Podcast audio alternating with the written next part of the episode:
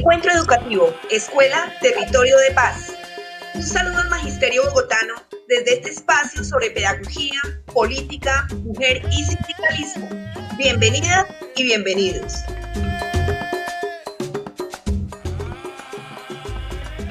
Un cordial saludo a todo el magisterio. Es para nosotros y nosotras un placer contar con ustedes. Hoy vamos a presentar el podcast sobre prestaciones sociales del magisterio, para lo cual tenemos invitados muy destacados en este tema, como Luis Eduardo Varela, director del Departamento de Seguridad Social y Salud en el Trabajo de la COM Nacional. Whitney Chávez es presidente y actual asesor de FECODE. Luz Marina Turga, directiva de la ADE, y quienes habla, Doris Casas, asesora pedagógica del Centro de Estudios e Investigaciones Docentes de la ADE. ¿Cómo nació el régimen de sección en materia de seguridad social para el magisterio y qué ha pasado después de 31 años? Whitney, ¿tú qué opinas? Yo quiero decir que el régimen de seguridad social del magisterio nace ligado a los mecanismos de vinculación, de contratación en el sector educativo desde el siglo pasado. Entonces nosotros teníamos unos regímenes municipales, otros departamentales, otros nacionales y todo eso realmente era un caos con varios procesos de integración como la ley 43 de nacionalización se ha ido integrando no solo el proceso de vinculación de docentes, su carácter, sino también la seguridad social, cosa que hoy nos estamos acercando, todavía falta, pero nos estamos acercando a, tener un solo régimen. O sea que digamos que detrás del régimen de seguridad de los docentes está toda la historia de cómo han sido nombrados los maestros. Pero hay un elemento que es supremamente clave. Con la reforma, con la ley 100 de 93, Uribe hizo instaurar en el país un régimen general para los trabajadores, para toda la población. Y muy poquitos quedaron exceptuados, entre ellos el presidente de la República, precisamente por ser presidente, la USO, los trabajadores de, de Ecopetrol y el magisterio, eso se debe principalmente a la capacidad de movilización de los docentes y del sector petrolero. El gobierno para sacar adelante su iniciativa buscaba neutralizar algunos sectores que pudiesen movilizarse contra ese todo ese paquetazo que implicó la ley 100 que colocó la salud en manos de, del sector privado, que aumentó las semanas de cotización, que aumentó las cotizaciones, que redujo las mesadas, en fin, todo un sistema de, debilitamiento de la seguridad social y para el caso del magisterio del abuso, que éramos, digamos, los sectores organizados más combativos, pues el gobierno recurrió al mecanismo de la excepción. Entonces es bueno decirle a los maestros que toda esa campaña que han adelantado contra empleados públicos, por un lado, planteando que somos los cazadores de rentas o aquellos que viven del Estado y en consecuencia hay que quebrarle el espinazo a FECODE o lo que hoy se está pretendiendo que es eh, ubicar a FECODE como una organización de adoctrinamiento y no de lucha organizada y social. Todo eso apunta a que el gobierno para efectuar sus arremetidas contra la seguridad social de los trabajadores, en este caso del magisterio, tiene que atacar la organización sindical. Por eso es muy importante, todas las acciones que realiza FECODE, todas las, las acciones que realiza la CUT, son en el fondo mantener viva la posibilidad de perpetuar algunos derechos y de conquistar otros. Si no hay movilización, la seguridad social está en riesgo y hoy con mayor razón, hoy que está en riesgo la contratación misma con el famoso sistema de contrato por horas, indiscutiblemente eso va a tener repercusiones también en el caso de, del magisterio. Así que los maestros hay que cerrar filas en torno a la organización sindical, que ha sido el instrumento que ha permitido que tengamos un régimen de sesión que se ha ido dilatando, que está moribundo, es cierto, pero que aún permanece. Gracias, Whitney, por toda la ilustración que nos das. Luis Eduardo, te escuchamos para que por favor nos amplíes al respecto. Bueno, muchas gracias, compañera Doris. Un saludo especial para todas y todas, para los que nos escuchan. Decirles que PECODE se anticipó a los hechos de una arremetida neoliberal muy fuerte en la década de los 80, especialmente entre el 86 y el 90, cuando Virgilio Barco fue presidente de la República, que asimiló la política neoliberal en cabeza de dos pilares en el mundo, que fueron Ronald Reagan y Margaret Thatcher. Y ante esa situación, pues lógicamente FECODE sabía de que venían por la seguridad social, veníamos dispersos y FECODE conquistó en el marco de la lucha, en la calle, en la movilización, conquistó la ley 91 de 1989 que hace parte del régimen de sección en materia de seguridad social para el magisterio colombiano, entendiéndose la seguridad social como la salud, las pensiones, las cesantías, la salud en nuestras familias, la seguridad social y la salud en el trabajo, como se llama hoy, lo que anteriormente era la salud ocupacional y los riesgos profesionales. Y nos anticipamos a los hechos porque había un líder que no, no era muy positivo para las clases medias en nuestro país, senador de la República en 1990, e impone los fondos privados de pensiones y cesantías a través de la ley 50 en 90, él fue el senador ponente, el presidente en ese momento César Gaviria Trujillo, y, y esa ley 50 fue nefasta. Hoy tenemos protección, tenemos por venir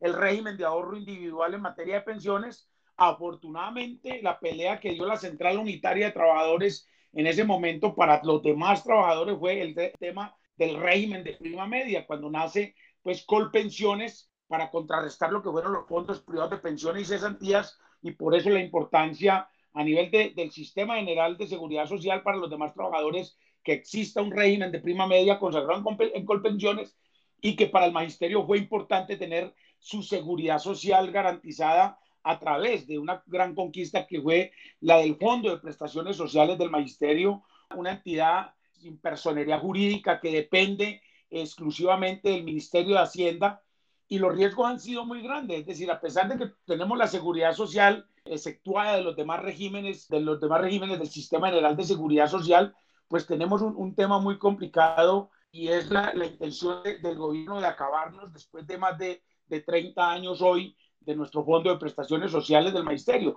Una fiduprevisora, una entidad fiduciaria que está comprometida con, con ir paulatinamente desangrando el fondo, que no cumple con los derechos de los maestros y maestras en materia de los servicios médicos, que la integralidad de los servicios médicos está en cuestión hoy porque la seguridad y la salud en el trabajo la tienen prácticamente en manos de empresas fachadas. Todos esos temas que suceden hoy son complicados.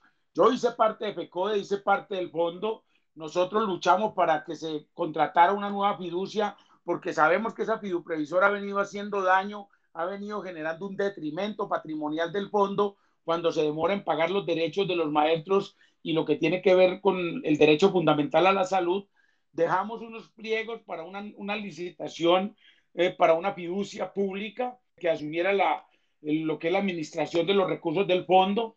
Lastimosamente se quedaron los pliegos, no hubo licitación. Hoy seguimos con la fiduprevisora. Ya saben ustedes, después de 31 años tenemos ese karma de la fiduprevisora. Desde el año 1991 administran el FOMAC, la ley 80 del 93 y la ley 1150 de 2007 y las normas recientes en materia de contratación, está soportada en una, en una ley, en un decreto anterior y pues necesitamos resolver ese tema porque se sigue avanzando con una fiduprevisora en cabeza de un personaje que viene del Ministerio de Hacienda, el señor Jaime Abril Morales, que, que llegó a la vicepresidencia y hoy son, las dificultades son cada vez mayores porque dilata y no, no se reconocen los derechos a tiempo. Entonces yo creo que después de 31 años, conservar nuestro fondo es importante, quizás del actual gobierno, que no solo es de un talante neoliberal, sino que avanza con un talante fascista peligroso, pues tenemos que estar preparados para luchar, porque es un gobierno, el actual, el de Iván Duque Márquez, que ni dialoga ni negocia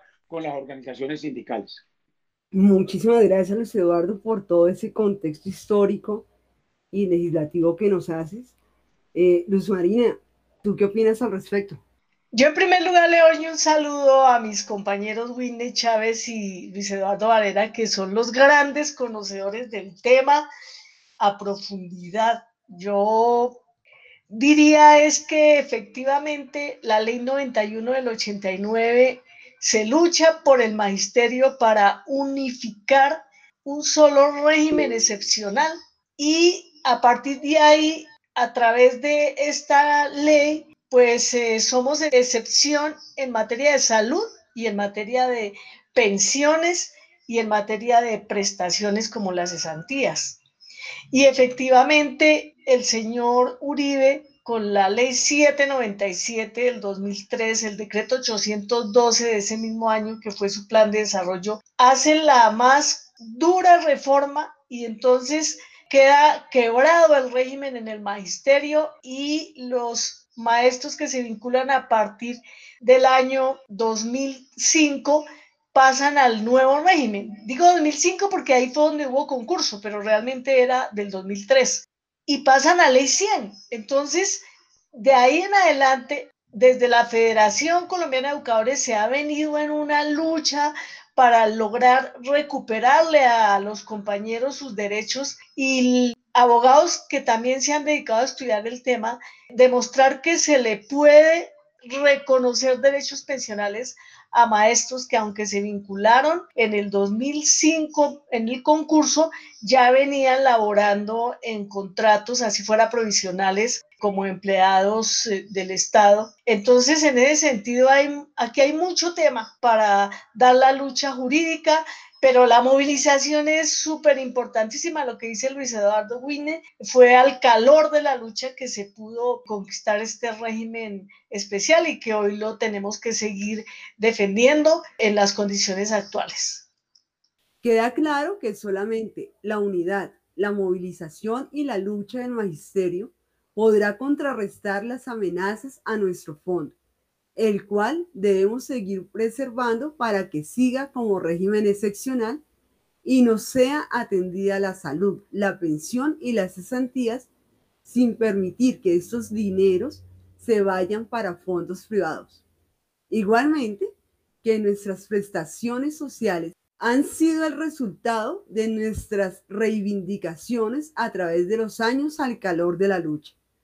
Muchísimas gracias, Luz Marina Turga, Luis Eduardo Varela y Winnie Chávez, por todo su saber y experiencias compartidas que nos dan grandes luces para seguir fortaleciéndonos como gremio magisterial en unidad, movilización y lucha para seguir defendiendo nuestros derechos. Un abrazo fraternal para todos y todas. Que tengan una maravillosa semana. Les habló Doris Casas. Escríbanos al correo encuentroeducativo.gmail.com. Cuéntenos sus opiniones sobre el tema del día y de aquellos que a ustedes más les interesaría escuchar, porque aquí ustedes tienen la palabra. Y recuerden, cuidémonos y quedémonos en casa. Hasta pronto.